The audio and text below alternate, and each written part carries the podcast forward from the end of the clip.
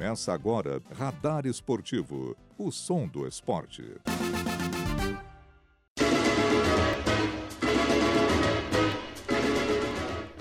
Boa tarde, ouvintes da UniFM 107.9. Agora são 14 horas e 7 minutos, faz 20 graus aqui em Santa Maria.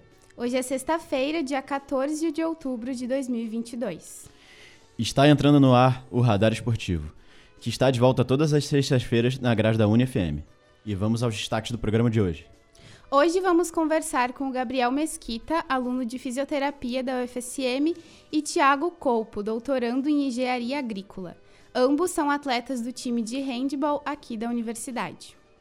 Nos blocos informativos da semana, vamos atualizar os destaques do Internacional, Juventude e Grêmio. No radar histórico, relembraremos a partida entre Grêmio e Bahia pelas quartas de final da Copa do Brasil de 1989. Voltamos com a reportagem da semana e a primeira deste ano é sobre o futuro dos Soldiers, depois de serviço na Conferência Sul. E passaremos a agenda dos outros esportes para este final de semana. Tudo isso e muito mais a partir de agora no Radar Esportivo. Eu sou Gabriel Barros e estou apresentando o programa com a minha colega Thaís Imin até as três da tarde. Na produção do programa, Andreina Poçan, Antônio Oliveira, Bruno Vargas, João Victor Solder, José Perotti, José Vitor Zuloco, Lucas Sena, Luísa Monteiro, Manuel Bulsin, Pedro Pereira e Rafael Xavier. A edição do programa hoje é de Flávia Morichita e a técnica, e a, e a técnica é de José Quarteiro. Lembrando que o Radar Esportivo é um programa, é um projeto de extensão do Centro de Ciências Sociais e Humanas e tem orientação da professora Viviane Borelli. Agora são 14 horas e 8 minutos, faz 20 graus em Santa Maria.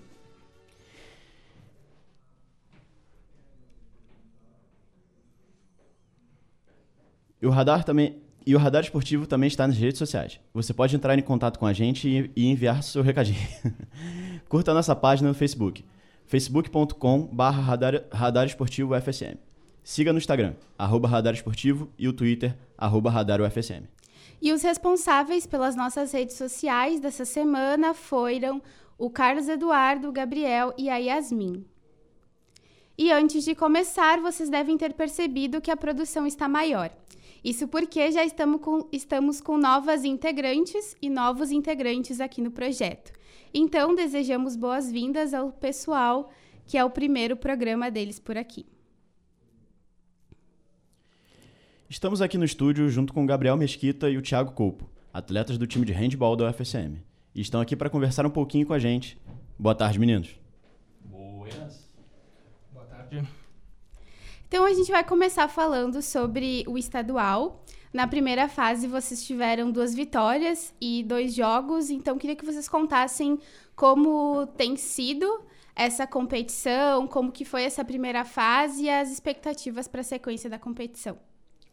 Bom, meu nome é Thiago, primeiramente obrigado pelo convite. É importante para a gente divulgar o, o esporte desenvolvido na UFSM, né? Já que a gente representa, são alunos, enfim.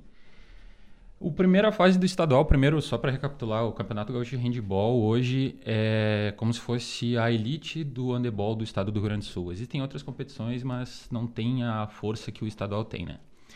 E a primeira fase que ocorreu aqui em Santa Maria, no, digamos, na nossa casa, mais do que nunca, né? Porque a gente jogou no CEFT, é, foi muito boa para nós, foi um, um primeiro teste para uma equipe que está sendo reformulada, tem muita gente nova entrando, somado com uma galera que já jogava handball há mais tempo aqui em Santa Maria. E para nós foi muito positivo, porque foram dois jogos difíceis e duas vitórias. É, o que mostra que a gente está no caminho certo, ainda mais para agora a segunda fase, que vão ser os jogos mais difíceis, já em Caxias do Sul. Antes foram dois jogos em um ou dois dias, agora vão ser quatro jogos em dois dias, então vai ser mais um pouquinho mais complicado, mas a gente está tá treinando para mandar bem, né, representar bem a FSM. É, nesse momento também acontece o Municipal de Santa Maria, né? Como tem sido o desempenho de vocês na, nos jogos até aqui? Boa tarde. Uh, no Municipal de Santa Maria, a gente atualmente está jogando com duas equipes, né? O time A e o time B. Uh, o nosso desempenho nos dois times tem, tem sido bastante bom, bem regular. Uh, a equipe A está tá na frente no primeiro colocado e a equipe B vem, vem em segundo. Uh, último, agora, nessa última terça-feira, a gente acabou nos enfrentando entre nós e a equipe A ganhou do, da equipe B por 19 a 18. Uh, a expectativa é chegar os dois times na, na final, né? Uh, reforçando assim essa, essa supremacia da, da federal na cidade. E tu mencionou sobre a competição, né, envolvendo o time A e o time B. Como que é essa organização interna de vocês hoje para ter, né, jogadores tanto no time A como no time B? Como que funciona isso? É, o, o é, é, que é complicado falar time A e time B, né? Porque gente, nós somos um time só. Foi feita uma divisão para que fossem duas forças mais igualitária possível, claro, mantendo uma base daquele pessoal que está jogando estadual, mas também um time B forte, digamos, com figuras que vão poder fazer a diferença e que vão fazer poder um jogo bom, né? Porque não adianta a gente querer colocar uma galera que está iniciando agora contra um pessoal que já joga mais tempo não, não ia ser nem legal, sabe, praticar o esporte, a, a graça que o esporte dá. Então, é, o time A com, com um time B, é, é, como é que eu vou poder te dizer?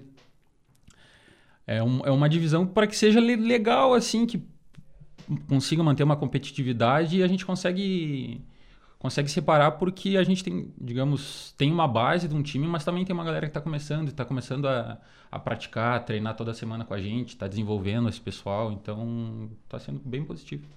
E para o estadual, os times são os mesmos? A divisão dos times é o mesmo? Como que funciona? Uh, bom, no estadual uh, a gente pode levar 18 atletas, né, para cada fase. E aí no total da lista a gente tem mais ou menos, acho que uns 35, né? Uhum.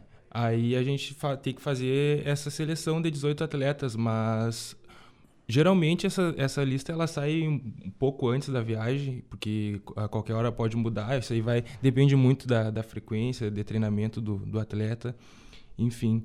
Uh, isso aí eu não sei, não posso muito falar porque quem decide é o professor, né? É o Sidão, então eu não sei como é que ele, qual é os critérios dele para para fazer essa escolha aí. Mas eu acredito que é pelo, pelo, pelo desempenho e pelo empenho nos treinamentos, assim, regularidade de presença. É, vocês mencionaram um pouco mais em cima ali é, que a casa de vocês é o Cefed, né? Então, vocês treinam lá mesmo? Como é que é o processo de seleção para os novos atletas? É, seleção do novo atleta é basicamente chegar no treino, treinar e mostrar para que veio, digamos assim, sabe?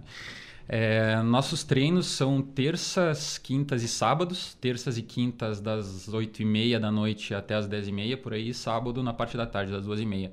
Salve isso no ginásio 1 do CEFT. No, de sábado, às vezes, varia. Ou de dia de semana. Depende da disponibilidade também, porque não é só o handball que existe, né? Tem o pessoal uhum. do vôlei, futsal, enfim.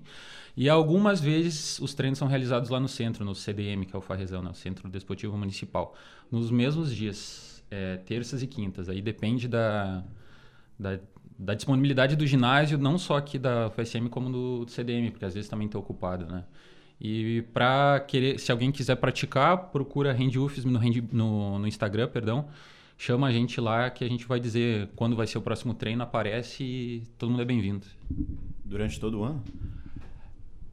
Todo ano é uma palavra forte, é uma, mas sempre em época onde se tem aula tá tendo treino. Uhum. Sim, e vocês falaram sobre os treinamentos e a preparação para as competições, e eu queria que vocês destacassem qual que é a importância de estar em competições para medir a efetividade da equipe, para colocar em prática, enfim, o que vocês vêm desempenhando nos treinamentos. Então, qual que é a importância das competições para a sequência da temporada e para a sequência do trabalho? Bom, uh, essa parte aí do, do, do campeonato estadual é uma parte, digamos assim, que dá um certo um certo espaço de tempo muito grande para entre, entre uma fase e a outra. Isso, ao meu ver, é um, é um ponto negativo porque a gente acaba não tendo uma certa sequência de jogos que é o que faz a gente realmente crescer, né? A gente cresce durante o treinamento, mas a gente bota em prática mesmo é durante os jogos. E aí um ponto positivo do municipal é exatamente essa parte de que a gente consegue jogar aqui na cidade, nesse, nesse intervalo de tempo entre o estadual. Isso, ao meu ver, é o que no, nos ajuda a crescer durante, durante a competição e facilita também o desenvolvimento de, de novos atletas, porque a experiência durante o jogo ela é muito importante para o desenvolvimento da equipe. Né? E essas competições, elas geralmente são mais curtas. O estadual, por exemplo, teve a primeira fase em que vocês disputaram dois jogos, e aí há esse espaçamento entre as fases, né? E o municipal também é uma competição mais curta, então isso dificulta, de certa forma, a preparação de vocês, o andamento, como que geralmente são essas competições? É, é que é complicado falar porque que é curta, né? Porque é uma, uma competição que a gente tenta alongar para o ano inteiro, a federação, porque uma coisa que dificulta isso é justamente a, a verba, né? Porque se a gente for jogar todo final de semana, por exemplo, hoje que disputam um estadual é uma, um time de Santa Rosa, nós do centro do estado, daí tem um time de Caxias, um time de Campo Bom e dois times da região metropolitana de Canoas, Porto Alegre. Então, se a gente for jogar todo mês, toda semana, acaba dificultando, porque querendo ou não, a verba é um o, o dinheiro para transporte, alimentação, hospedagem, é algo que é limitante, né? E o citadino é vem para nos ajudar, por mais que seja uma competição mais curta, querendo ou não nos ajuda. Não só nós que estamos disputando estadual, mas também como o handebol de Santa Maria. Por, por, exemplo, o outro time além de nós é um time do pessoal do Colégio Militar, de alguém, do pessoal que jogava antes com a galera que está chegando nova, um, um, uns guris de 16, 15 anos, que inclusive tem alguns treinando com a gente. Então é legal para divulgar o, o esporte na cidade, assim como ajudar a gente como equipe. É, creio que essa foi a primeira vez que o Citadino está sendo disputado, segunda vez, Claro, teve esse período de pandemia, né? Mas depois da pandemia é a primeira vez que está sendo disputado Citadino e creio que nas próximas vezes vão ter muito mais times e vai ser mais proveitoso pra, tanto para nós como para o handball de Santa Maria. É, a gente falou um pouco dos dias que vocês treinam, mas existe alguma, alguma programação especial, algum treino diferenciado que vocês fazem antes dos jogos, né? antes das competições mesmo, assim? Cara, o nosso treino ele, ele se mantém o mesmo padrão, uh, mesmo antes da competição. O que a gente faz mais é aumentar o nível de, de concentração durante o treino. Claro que tem um. Chegando mais perto da competição, a gente tem um foco a mais, né? Procura se empenhar mais um, mais um pouco que o, que o normal durante o, durante o ano. Mas basicamente o, os critérios, quem, quem decide como vai funcionar o treino é o professor, mas a gente. Uh, na semana da, de, de, treinamento a gente procura focar na semana final do perto da comissão a gente procura focar muito nessa parte mais tática que seria tipo um, alguns ajustes ali de movimentação principalmente ajustar a defesa e é basicamente isso mesmo. E como que foi esse retorno em 2022 depois da pandemia? A gente tem recebido os times do CEFT para conversar com a gente. Eles contam muito sobre isso, sobre a renovação do time, como que foi essa preparação, né? Depois de dois anos sem atuar, pelo menos a maioria dos atletas não competiu, enfim. E para vocês, como que foi esse retorno? Bom, quem quem pratica algum esporte, seja o handebol, seja o vôlei, seja o basquete, seja o futebol, sabe o quão deprimente foi esse período, né? Porque o cara estava trancado em casa, não podia fazer nada e querendo ou não, essa adrenalina que o esporte dá é incrível. Né? E agora a gente voltando então, mas falando de nós, que somos um time basicamente universitário, teve dois anos daí de pessoal que passou na universidade, né, que é aluno da, UFSM, da FSM, só que não estava em Santa Maria. Então veio uma maré nova de gente nova treinando que está sendo que está somando para a gente, que está somando não em, não só em número, mas também em qualidade de treinamento. Que bom, é, tá todo mundo muito feliz, né? Porque, poxa, depois de dois anos sem nada, agora a gente poder praticar, poder competir, toda essa. Tudo que envolve o praticar um esporte tá, tá incrível. É, é, eu queria que vocês contassem um pouco sobre como tem sido conciliar essa parte toda da faculdade, né, da parte acadêmica, com os treinos, com os jogos que estão vindo das competições. Bom, pra, da, da minha parte, né, eu que que, que curso fisioterapia, para mim tá por enquanto está sendo bem tranquilo. Uh, não, eu tenho feito seis cadeiras no semestre, então uh, o treino ocorre praticamente à noite. E a minha, as aulas, minhas aulas vão no máximo até umas 5 da tarde. Então não tem muita restrição assim em relação a tipo não poder ir no treino por causa de aula. Dessa parte é bem tranquilo. Eu não, eu não vejo dificuldade enquanto a isso, né? Talvez o, o Copo aqui, por ser um doutorando, talvez tenha esse, essa mais dificuldade bem mais que eu. Digamos. É, não, é, é complicado, mas quem quer dá um jeito, sabe? como os treinos são da parte da, da noite, são um turno inverso, assim, a gente tem que fazer uma, uma correria a mais, mas é, a gente dá um jeito de, de conseguir conciliar. Por exemplo, eu, agora eu estou no doutorado, mas há dois meses atrás eu estava no final do mestrado. Então ali estava corrido. Puxado. Nossa senhora! Eu a gente jogou a primeira fase do estadual, duas semanas depois eu tinha que defender. Então eu joguei a segunda fase, do, a primeira fase do estadual, perdão, e abandonei os treinos durante um tempo, porque não tinha que fazer. É fase final de tu escrever dissertação, correção, apresentação, mas agora tá, tá tudo alinhado, tudo tranquilo. Sim, o Thiago faz doutorado em engenharia agrícola, né? Mas eu queria saber do Gabriel, que faz fisioterapia e tem uma certa relação, né, com o esporte. Se consegue usar isso na universidade, nas disciplinas, enfim. A gente já recebeu atletas aqui que conseguem desenvolver pesquisas, né, a partir dessa parte prática como atleta nas equipes. Não sei se tem acontecido isso contigo, se é um desejo. Sim, sim, é, é, um desejo atuar na pesquisa em relação nessa área, principalmente esportiva, né? Que é uma área que eu me identifico mais. Uh, procuro tentar evoluir. Ainda não trabalho com pesquisa ainda nessa, nessa parte, mas, mas futuramente pretendo desenvolver. Mas é, essa relação eu acho muito legal, porque Geralmente eu chego no treino, primeira coisa, o pessoal, ah, vem cá, tô com um problema aqui, tô com outro problema ali. É. E aí, pra mim, pra mim, isso eu gosto. Eu, eu faço o curso porque eu realmente gosto. Então, pra mim, eu acho isso uma, uma parte muito, muito boa, assim, do relacionamento que ajuda, eu ajudo eles e, tipo, cada vez vou tendo mais conhecimento. Que eles chegam com um problema, eu chego na aula e, e aviso, bah, tô com um problema tal lá, professora. Aí eu essa troca, sim, ajuda a me desenvolver e, e ajudar a equipe também bastante. É, ainda nessa parte da fisioterapia, a gente sabe que o handball é um esporte que exige muito do corpo né, do, do atleta e que às vezes podem ter alguns incidentes. Vocês já lidaram com, ou lidam frequentemente com essas lesões entre os atletas ou não? Cara, a gente tem muito ali. A galera tem muito problema no ombro, assim, que eu vejo bastante, sabe? Tipo que é eu vejo que é um problema já crônico assim do esporte pelo excesso uh, repetitivo de movimento né excesso de lesão por por por estresse ali uh, são são coisas que tipo a gente trabalha muito mais assim em relação a a tentar prevenir, porque o tratamento, assim, para estresse crônico é, é, complicado, entendeu? Precisa, precisaria, assim, de uma equipe mais formada, tipo, para poder fazer esse, esse desenvolvimento.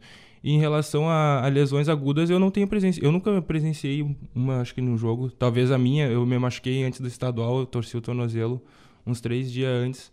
Mas no fim eu consegui, não foi tão grave, eu consegui me recuperar a tempo. Mas é basicamente isso aí. A gente levou a conversa um pouco mais pro lado pessoal, então a gente queria que vocês falassem um pouquinho como que surgiu o interesse no handball? Como que vocês chegaram à equipe? Já faz muito tempo? Já integravam a equipe antes da pandemia? Como que surgiu esse interesse e como chegaram no time aqui da UFSM? É, falando da minha parte, eu jogo handebol desde 2008, porque o meu colégio já tinha um...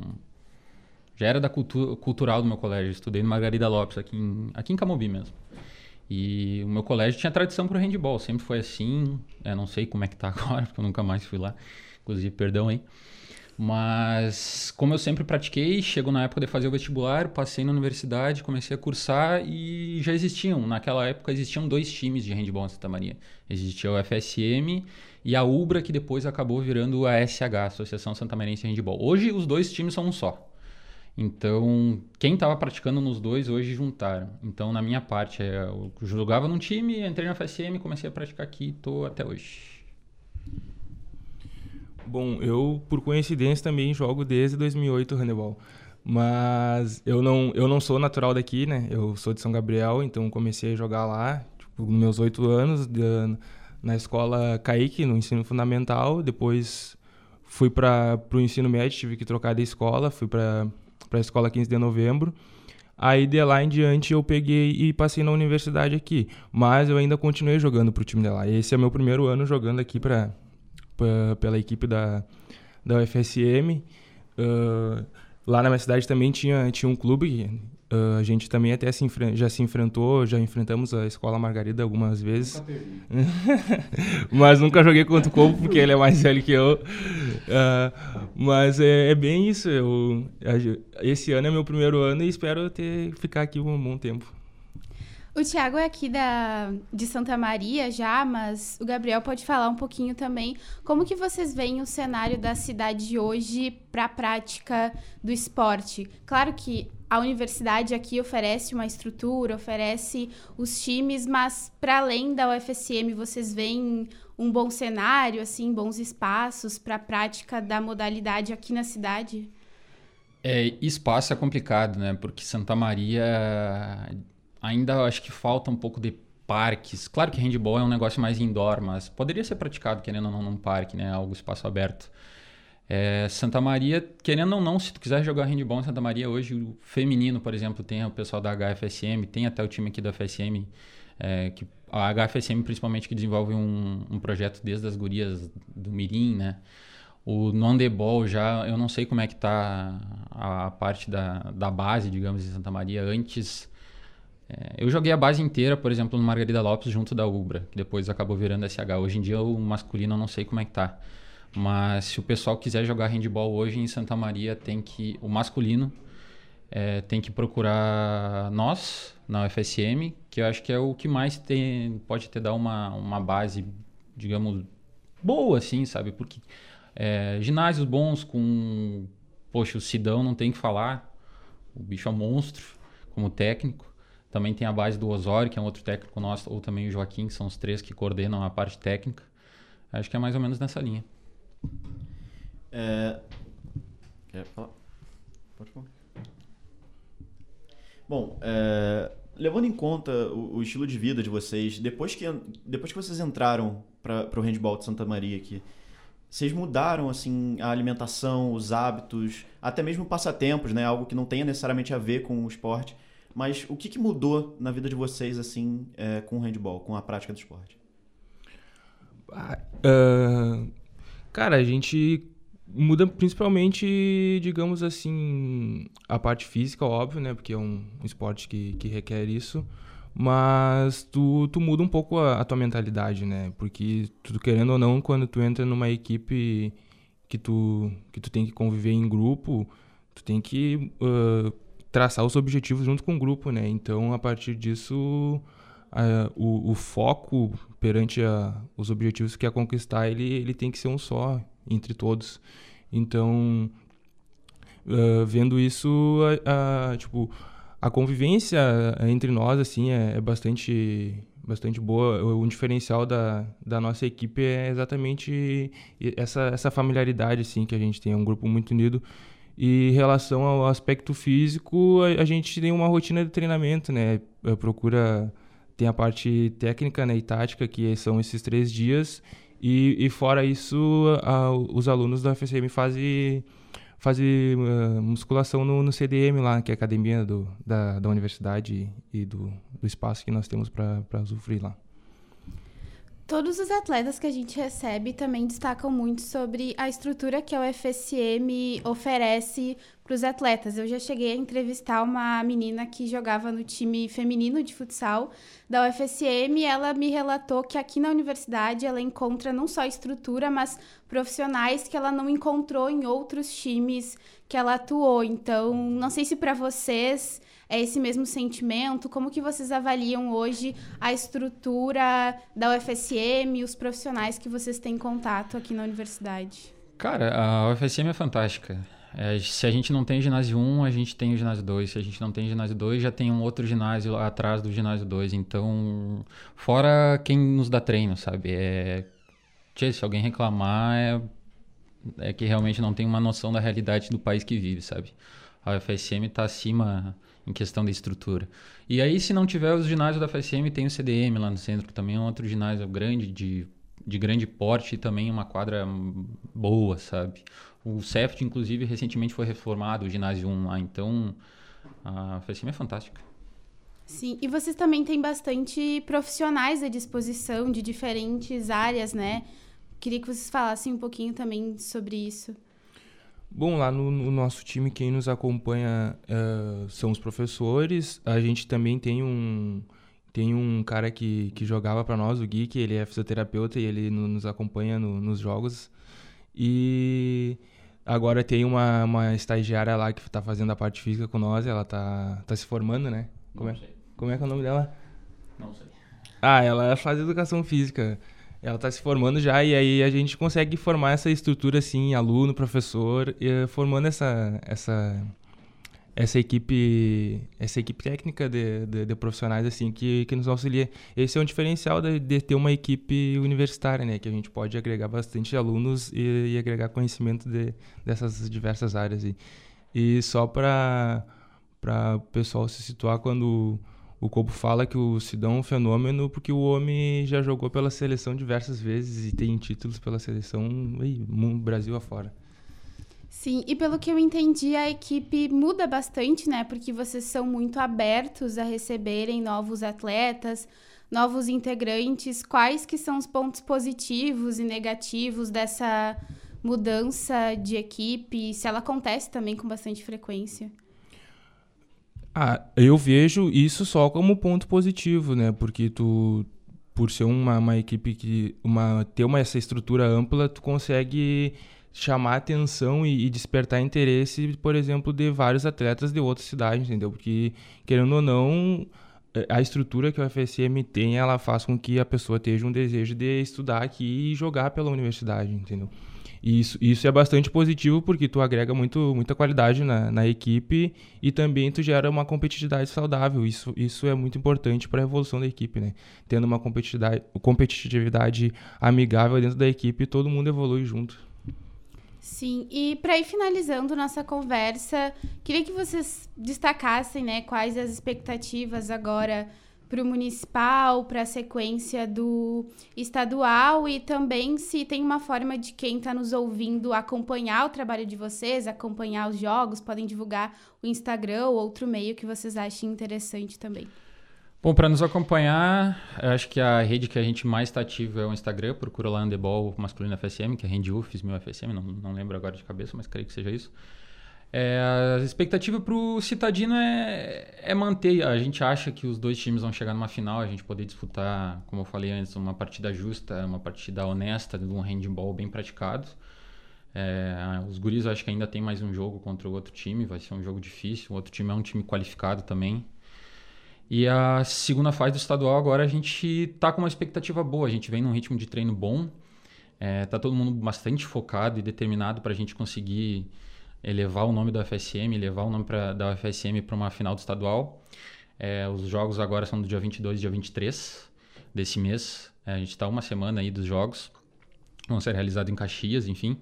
E desses quatro jogos, se nós vencermos dois, a gente consegue é, irmos para essa final, que seriam nos dia 13 e 4 de dezembro, né? Que seria uma, uma final onde dois cruzamentos olímpicos, enfim, para tentar trazer esse caneco para a FSM. Obrigado, Gabriel. Obrigado, Thiago. Valeu. É, agora são 2 horas e 34 minutos. Fazem 20 graus em Santa Maria. Esse é o Radar Esportivo, som do esporte. Vamos ouvir agora a reportagem da semana, produzida pelo Pedro Pereira e também pelo José Vitor Zuloco. Os dois falam sobre o futuro dos Soldiers depois de ficarem em segundo lugar na Conferência Sul. Vamos ouvir. Boa tarde, ouvintes do Radar Esportivo. No último sábado, dia 8 de outubro, a equipe Santa Mariense de futebol americano Santa Maria Soldiers foi eliminada da Conferência Sul da Liga BFA, torneio nacional da modalidade. Os atuais campeões gaúchos foram derrotados pelos agora tricampeões da região sul, Timbó Rex, por 48 a 0. A equipe catarinense agora aguarda o vencedor do jogo entre Sorriso Hornets, do Mato Grosso, e Lobo Vingador, do Pará, para decidir a semifinal nacional. O coordenador defensivo do time de Santa Maria, Maurício Faé, fala sobre as dificuldades que tiveram durante a temporada e na partida que culminou na perda do título, além das lições que o elenco tirou do resultado. O Soldiers nessa temporada passou por uma reformulação bem grande, tanto extra-campo quanto intra-campo. Perdemos alguns atletas, trabalhamos bastante com alguns jogadores novatos, e isso fez, fez bastante diferença na nossa temporada. Né? Infelizmente, nós não tivemos uma carga de treino uh, tão grande quanto nós esperávamos ter e gostaríamos de ter. Né? E aí que vem a grande lição que a gente teve nessa final contra o Rex. Nós sempre, nós sempre tentamos aprender, né? tanto nas vitórias quanto nas derrotas. Mas a intensidade física, né? o, o volume de treino que, que a equipe do Rex tem, ele é muito grande e isso é um aprendizado para nós, né? Uh, eu acredito que a gente sempre tem, tenha que seguir os bons exemplos, né? E nesse sentido, o Rex é um grande exemplo. Então, essa final mostrou para nós uh, o quanto a gente precisa reajustar a nossa preparação, tanto física quanto técnica, né? Então, nós, nós vamos tirar bastante proveito desses dois jogos, não só a final contra o Rex, né? Para a gente evoluir e chegar melhor em 2023. Faé também confirmou que a equipe não tem mais compromissos para 2022, como também revelou que a estruturação para a próxima temporada já está sendo organizada. Bom, nós já, nós já encerramos né, os jogos dessa temporada, 2022, e, e foi um ano bem desgastante fisicamente. Então, nosso plano agora é dar uns dias de folga, né, uh, recuperar fisicamente os nossos atletas e aí sim planejar com mais efetividade 2023. Nós temos algumas ideias, né, já estamos trabalhando extra-campo em cima delas, né, uh, questão de, de elenco, questão de comissão técnica e tudo mais. Então, já estamos começando a planejar 2023, mas ainda não temos datas nem, nem nada muito concreto ainda em relação a retorno de treinos. Com isso, para os Soldiers resta descansar e se preparar para o Campeonato Gaúcho e a competição nacional de 2023. Esta reportagem foi produzida por mim, Pedro Pereira, e meu colega José Vitor Zucolo. Volto com os apresentadores. Até mais! Essa foi a reportagem da semana com produção do Pedro e do José. Agora são 14 horas 38 minutos, faz 20 graus em Santa Maria. Vamos agora com as últimas notícias do Internacional. E quem traz as informações aqui no estúdio com a gente é a Andréia Pozan. Boa tarde, Andreina. Boa tarde, Gabriel. Boa tarde, Thaís. Boa tarde a todos os ouvintes. Bom, vamos começar falando agora da equipe feminina do Internacional. Pelo gauchão feminino, no último domingo, dia 9, em Caxias do Sul, a equipe empatou por 1 a 1 contra o Juventude. A atacante Mileninha entrou na partida e em seu primeiro toque na bola já marcou para o Inter. O gol de Juventude foi marcado pela camisa 8, Bruna Lisandra. Na quarta-feira, dia 12, a, a, a, equipe conseguiu a classificação para as semifinais do Gauchão Feminino. Por goleada, fora de casa no estádio Bertoldo Christmann, em Ijuí, contra o Elite por 9 a 0. Destaque para a jovem atacante Priscila, que marcou quatro vezes. Agora somam quatro jogos, duas vitórias e dois empates, e estão no terceiro lugar com oito pontos atrás de Juventude e Grêmio. O próximo jogo é domingo no Sesc Protásio Alves, em Porto Alegre, às 11 horas da manhã, contra o Oriente, sexto colocado do grupo. Outro informe é que a atacante e artilheira da última temporada, Milene Fernandes, deixa o clube após duas temporadas e assina com o Corinthians. Agora a equipe masculina, no domingo, dia 9, venceu o Goiás em casa por 4 a 2. Destaque para Alan Patrick, que marcou duas vezes. Com a vitória, chega a 10 jogos sem perder, somando 7 vitórias e 3 empates, e ocupa o segundo lugar do brasileiro com 57 pontos. O próximo jogo é domingo, dia 16, no Newton Santos contra o Botafogo, às 6 horas da tarde. No primeiro turno, vitória do Fogão, com uma virada no final, jogando quase o jogo inteiro com um a menos. Outro informe do Inter é que o clube renovou o contrato com o atacante alemão até 2025 e estuda renovar também com o meia Lisieiro. Pela base, o sub-20 masculino empatou no domingo, dia 9, com o Londrina fora de casa pela Copa do Brasil por 1 a 1, com gol de Luan, Lucas, Lucas Rian no placar agregado 5 a 3. Próximo jogo domingo, dia 16, contra o Remo, primeira partida pela, pelas quartas de final da Copa do Brasil. Esse foi o informe do Internacional com a Andreina estreando aqui nos estúdios hoje e trazendo as informações sobre o Colorado pra gente. Agora são 2 horas e 40 minutos, fazem 20 graus em Santa Maria. E vamos ao segundo informe de hoje. Manuel Bulsin está aqui no estúdio para falar o que, o que a equipe do Juventude tem de destaque nos últimos dias. Boa tarde, Manuel. Boa tarde, Gabriel. Boa tarde, Thaís. Uma ótima tarde também para todos os ouvintes aqui da UniFM. Se ainda restava algum fio de esperança para os jaconeiros, a goleada sofrida para o Santos na última segunda-feira foi um balde de água fria na reta final do campeonato. Os números seguem cada vez piores. Após derrota por 4 a 1, o Juventude segue na lanterna da competição com 20 pontos somados. Já são 12 jogos sem vencer e somente 3 vitórias em todo o campeonato. A distância agora é de 13 pontos para o Ceará, primeiro colocado fora da zona do rebaixamento. A pior defesa do Brasileirão agora tem 57 gols sofridos e grande chance de entrar para o hall das defesas mais vazadas da história dos pontos corridos. Além disso, o Juventude também tem o segundo pior ataque da competição, com apenas 24 gols. Apenas um a mais que o Cuiabá, que possui o pior ataque. De acordo com o Departamento de Matemática da UFMG, o Alviverde alcançou 99,98% de chances de ser rebaixado e disputar a Série B em 2023, uma marca praticamente irreversível. Próximo confronto do Ju é neste domingo contra o Atlético Goianiense. O técnico interino Lucas Anella testou algumas variações na equipe durante os treinos dessa semana, e tudo indica que teremos mudanças para a escalação do domingo. Juventude deve vir a campo com Pegorari no gol, Paulo Henrique, Thalisson, Vitor Mendes e Rodrigo Soares na linha defensiva, Elton, Jadson, Chico, Capixaba e Rafinha completando o meio, e o paraguaio Isando Pita, fechando a linha de frente. O pontapé inicial está marcado para as 18 horas no Alfredo Jaconi, em Caxias. Com fraco desempenho dentro de campo, a diretoria do clube tem se movimentado no mercado e já antecipa o planejamento para o ano de 2023. Depois de demissões do técnico Humberto Luzer, junto com a sua comissão técnica, e do executivo de futebol Michel Alves, o juiz está próximo de anunciar o retorno de Celso Rotti, antigo conhecido Alviverde. O treinador não comanda uma equipe desde 2016, quando foi demitido do Internacional na campanha que rebaixou o Colorado. Quem também está com tudo encaminhado para assumir o jaconeiro é o executivo de futebol Júnior Chavaré, que tem passagens por grandes clubes como Grêmio, Atlético Mineiro, Bahia e São Paulo. Outro que está por detalhes de ser anunciado para ocupar um cargo no clube é o ex-atacante Fernando Rett, destaque do título da Copa do Brasil de 1999. Fernando deve retornar ao clube para assumir a coordenação das categorias de base. Por outro lado, quem está mandando bem mesmo são as Esmeraldas, que seguem invictas no gauchão feminino. Após empate em 1 a 1 contra as Coloradas, na última rodada, as gurias do Juventude garantiram a classificação antecipada para as semifinais do estadual.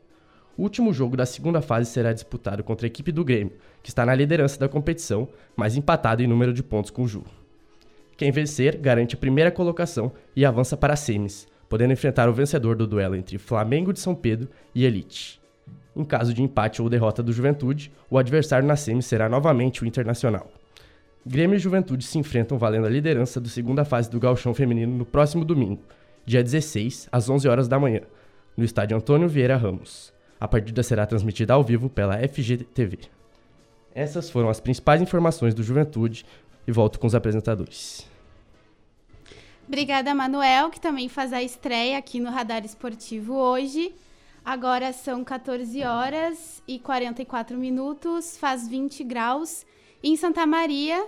E agora, com as informações do Grêmio, o Antônio também aqui no estúdio. Boa tarde, Thaís. Boa tarde, Gabriel. Boa tarde a todos os ouvintes do Radar Esportivo. No último sábado, o Grêmio empatou com Londrina pela 34ª rodada da Série B. Jogando fora de casa, o tricolor abriu o placar aos 43 minutos do primeiro tempo, com Diego Souza, após bom cruzamento de Tassiano. Mas no final da partida, Vila Sante colocou a mão na bola e o juiz marcou o pênalti para o time paranaense. João Paulo bateu e empatou a partida. Mesmo com o empate, o Grêmio manteve a segunda colocação no campeonato e deve garantir o acesso à primeira divisão nas próximas duas partidas, quando enfrenta o Bahia e o Náutico. Se o time masculino empatou, o feminino venceu e deu show. As gurias gremistas golearam o Flamengo de São Pedro por 7 a 0 no domingo, em jogo da quarta rodada da segunda fase do Gauchão Feminino. O destaque da partida foi a atacante Laís Estevam, que marcou duas vezes. Com a vitória, o Grêmio assumiu a liderança e garantiu vaga nas semifinais da competição. A próxima partida é contra o Juventude, no domingo, às 11 da manhã, pela quinta rodada. O ingresso pode ser adquirido no local por meio de 1 kg de alimento não perecível. Na Copa FGF, o grupo de transição de Mortal também fez bonito. Na quarta-feira, contra o Bagé, a transição gremista aplicou uma goleada de 4 a 0, terminando com a primeira colocação do grupo E. Nas oitavas de final, o tricolor gaúcho recebe o Gramadense. O jogo acontece nesse sábado, às 11 da manhã. Pelo Brasileirão Sub-17, o Grêmio venceu o Vasco no primeiro jogo das quartas de final da competição. Lucas Canidia marcou duas vezes e foi o destaque da partida. O confronto de volta acontece no dia 21, às 13h45 da tarde, em São Januário. No departamento médico, Jonathan Robert passou por cirurgia no joelho esquerdo e deve começar o período de tratamento em breve. O clube acredita que o jogador só retorna na metade do ano que vem. Campaz está em fase final de recuperação de lesão muscular na coxa direita e pode aparecer entre os relacionados contra o Bahia. Já Breno é dúvida para a partida de domingo. O goleiro levou 9 pontos na orelha direita após se chocar com Elkson em um treino e será reavaliado. No domingo, o Grêmio recebe o Bahia na Arena às 4 da tarde. O time do técnico Renato deve ter poucas mudanças em relação à partida contra o Londrina. Breno é dúvida e Kahneman está suspenso pelo terceiro cartão amarelo. O provável time tricolor tem Breno ou Gabriel Grando no gol, Edilson, Jeromel, Bruno Alves, que assume a vaga de Kahneman, e Diogo Barbosa na defesa, Lucas Leiva, Vila Sante, Bitelo, Tassiano e Biel, e na frente o artilheiro Diego Souza. Para encerrarmos, segunda é dia de eleição na, para a presidência do Conselho Deliberativo. Alexandre Bugin e Luciano Faria Brasil representam as duas chapas que concorrem ao cargo. Lembrando que no dia 13 de novembro, esse mesmo conselho deve votar no primeiro turno da eleição para presidente do clube. O prazo para inscrição de chapas iniciou na segunda e, até o momento, apenas Alberto Guerra e Odorico Roman foram registrados como candidatos. Volto com vocês, Thaís e Gabriel. Você conferiu o informe do Grêmio com o Antônio. Muito obrigado pelas notícias do nosso tricolor. Agora são 14 horas e 48 minutos, faz 20 graus em Santa Maria. Vamos ouvir agora o radar histórico produzido pelo Lucas Sena e também pelo José Perotti, relembrando as quartas de final da Copa do Brasil, um jogo entre Grêmio e Bahia no ano de 1989. Boa tarde, Gabriel. Boa tarde, Thaís. No radar histórico de hoje, relembraremos as quartas de finais da Copa do Brasil de 1989 entre Grêmio e Bahia. Estes dois gigantes do futebol brasileiro já se enfrentaram 54 vezes na história, sendo elas 23 vitórias do tricolor gaúcho, 14 vitórias do tricolor baiano e 17 empates. Em 2022, os dois gigantes brasileiros não estão em bons momentos de sua história e se enfrentarão neste domingo em jogo decisivo pela Série B do Campeonato Brasileiro. Porém, na década de 80, Grêmio e Bahia viviam tempos de glória. De um lado, o tricolor gaúcho, que já havia conquistado a América e o mundo em 1983, do outro, o Bahia, que havia conquistado seu segundo Campeonato Brasileiro em 1988. A Copa do Brasil de 1989 foi a primeira edição do torneio, que veio a ganhar o coração dos brasileiros. A primeira edição contou com apenas 32 equipes, 60 a menos que o atual formato. Desde sua primeira edição, a competição foi disputada na forma de mata-matas. No caso da primeira edição, o torneio começou na fase de 16 avos de final. Para chegar até as quartas de finais, a equipe baiana teve que eliminar a equipe do Confiança de Sergipe e buscar uma virada nas oitavas de final diante do Cruzeiro de Minas Gerais. Já o Grêmio passou sem dificuldades pelas duas primeiras fases, goleada sobre o Ibiraçu do Espírito Santo e sobre o Misto do Mato Grosso, que nem disputou a segunda partida após sofrer uma goleada de 5 a 0. Na partida de ida, a equipe gaúcha viajou a Salvador para visitar a equipe baiana, mandante do jogo de ida. O, atual campeão nacional tentou tomar as rédeas da partida, indo para cima desde o começo, mas a equipe do tricolor gaúcho não tomou conhecimento da pressão baiana e conseguiu abrir o placar aos 22 minutos do primeiro tempo. Com uma bela tabela pela ponta direita, a equipe gaúcha conseguiu deixar os dois defensores do Bahia perdidos e Cuca chutou a bola para o fundo das redes. Com o placar a seu favor, Grêmio permitia ao tricolor baiano a ter a posse de bola e esperava por contra-ataques. No segundo tempo, o Bahia se mandou para o ataque, buscando o gol de empate até que o esperado contra-ataque apareceu e em um momento de oportunismo, o ataque gremista se deparou com uma situação de 3 contra 3. Novamente, uma boa tabela, Kita saiu cara a cara com o goleiro e teve a freza de encobrir o goleiro Ronaldo. Gol do Grêmio e a volta a solo gaúcho com uma vantagem de dois gols. Sete dias depois, Bahia e Grêmio se enfrentaram novamente, dessa vez em Porto Alegre, no Olímpico Monumental, para quase 33 mil pessoas. A vantagem aberta em Salvador deixava a equipe do Grêmio mais tranquila em relação à classificação para a próxima fase. Sendo assim, o Bahia tinha o dever de atacar o Grêmio em busca do resultado. E assim foi a partida, com o Bahia pressionando o Grêmio em seu campo de defesa e cedendo contra-ataques perigosos. Após a primeira etapa, o placar continuava em 0 a 0 e a equipe baiana deveria se soltar cada vez mais, abrindo mais espaço para o tricolor gaúcho. E assim se concretizou a partida. Aos 15 minutos do segundo tempo, a equipe gaúcha se aproveitou do contra-ataque e Edinho decretava o fim das quartas de finais, classificando o Grêmio para a próxima fase. 1 a 0 em Porto Alegre, 3 a 0 no agregado, e o tricolor do Sul aguardava o vencedor de Flamengo e Corinthians. Após eliminar o Bahia, com um placar de agregado de 3 a 0, o Grêmio caminhou rumo a seu primeiro título da Copa do Brasil. A equipe gaúcha enfrentou o Flamengo nas semifinais com um empate no Rio, em 2 a 2 e uma goleada no Sul pelo placar de 6 a 1. Os gaúchos caminharam à final, onde derrotaram o Sport Recife pelo placar de 2 a 1, se sagrando assim o primeiro campeão da Copa do Brasil. Volto com vocês, Gabriel e Thaís. Esse foi o radar histórico da semana com produção do Lucas e do José. Agora são 14 horas e 52 minutos, faz 20 graus em Santa Maria. Esse é o radar esportivo, o som do esporte. E agora estamos nos encaminhando para o final do programa, mas antes de despedir de vocês, como de costume, vamos passar a agenda dos outros esportes para esse final de semana, feito pelo José Victor. Começamos a agenda com decisão. No sábado, às 15 horas, o Brasil encara a Sérvia na final do Campeonato Mundial de Vôlei Feminino. A partida será transmitida pela Rede Globo e marca a chance do Brasil ser campeão do torneio pela primeira vez em sua história. Em 1994, sediamos o torneio, mas acabamos derrotados por Cuba na final por 3 sets a 0. Já em 2006 e 2010, foram dois vices seguidos contra a Rússia por 3 sets a 0. A Sérvia é a atual campeã do torneio e, assim como a Copa do Mundo de Futebol, o Mundial de Vôlei ocorre de 4 em 4 anos e a Sérvia triunfou em 2018, vencendo a Itália na finalíssima. Já o Brasil terminou em terceiro naquela edição. Então fica aqui a nossa torcida para as gurias do Brasil, que vem fazendo uma, um campeonato muito bom. Tiveram um jogo muito apertado com o Japão nas quartas de final, em que venceram por 3 sets a 2 e ontem passaram para a decisão a partir do confronto contra a Itália, em que venceram por 3 sets a 1. Destaque para Carol, nossa grande bloqueadora. Esse final de semana não teremos a etapa da Fórmula 1, que já tem campeão definitivo. Todavia, a MotoGP está longe disso e chega em sua reta final com uma disputa pelo título apertadíssima. Sua antepenúltima corrida será na madrugada de sábado para domingo, com início à meia-noite no horário de Brasília. A prova da Austrália será no circuito de Phillip Island, ao sul de Melbourne. O francês Fábio Quartarato lidera, lidera a tabela com 219 pontos, mas o italiano Francesco Bag, Bagnia vem logo atrás com 217. Mais atrás, porém, ainda com chances, o espanhol Alex Espargaró fica em terceiro com 199 pontos. Saindo do mundo dos motores e indo para as quadras americanas, a NBA entra na sua reta final de programação para o início dessa temporada do 22-23, que já tem início na próxima terça-feira, dia 18. Hoje à noite serão disputados os últimos jogos da pré-temporada. A única partida com transmissão no Brasil será entre Warriors e Nuggets. A ESPN 2 transmite o confronto a partir das 23 horas, 11 horas, né?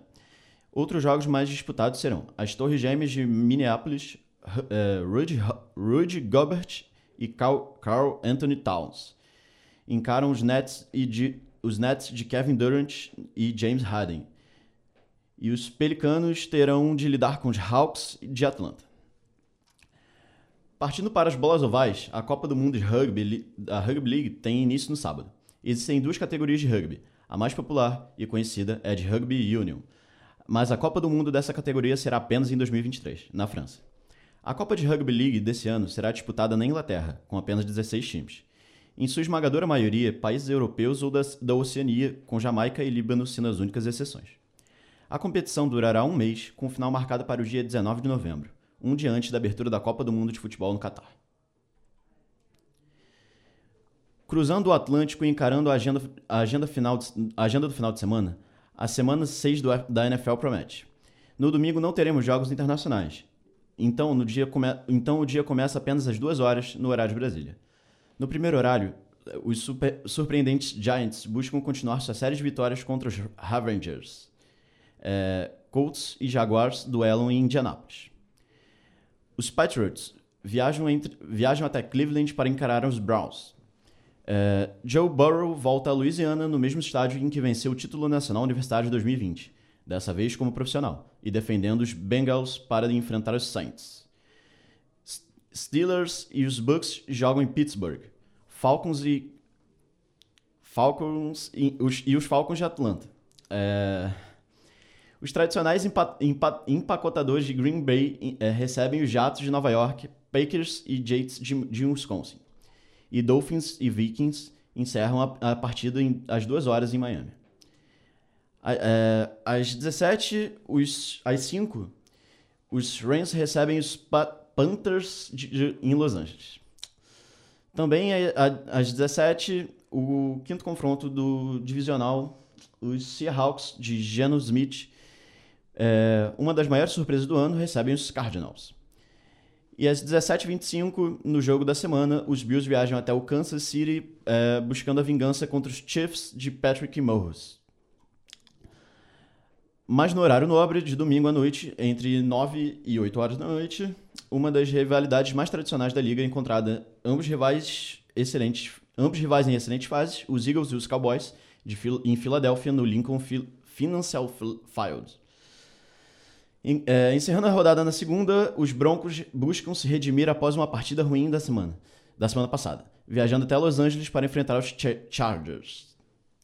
E fica também o nosso destaque para o FSM Futsal, que venceu o jogo de ida das quartas de final do estadual. O jogo de volta está marcado para o dia 22 de outubro, às 20 horas, no CDM. Fica também o nosso convite para o torcedor aqui da Federal. Agora são 14 horas e 57 minutos. Esse é o programa Radar Esportivo, Som do Esporte. Na próxima semana voltaremos com mais informações. Na produção do programa de hoje, Andreina Poçan, Antônio Oliveira, Bruno Vargas, João Victor Soder, José Perotti, José Victor Zucolo, Lucas Sena, Luísa Monteiro, Manuel Bulsin, Pedro Pereira e Rafael Xavier. Na apresentação, eu, Gabriel Barros, e a minha colega Thaís Imen. A edição foi feita pela Flávia Morichita e na técnica José Quartiero. O Radar Esportivo é um projeto de extensão do Centro de Ciências Sociais Humanas e tem orientação da professora Viviane Borelli. O Radar Esportivo volta na próxima sexta. Nesse tempo, nos acompanhem pelas redes sociais, pelo Instagram e também pelo Twitter. Só buscar por Radar Esportivo em todas essas plataformas. Até lá! Até mais! Radar Esportivo o som do esporte.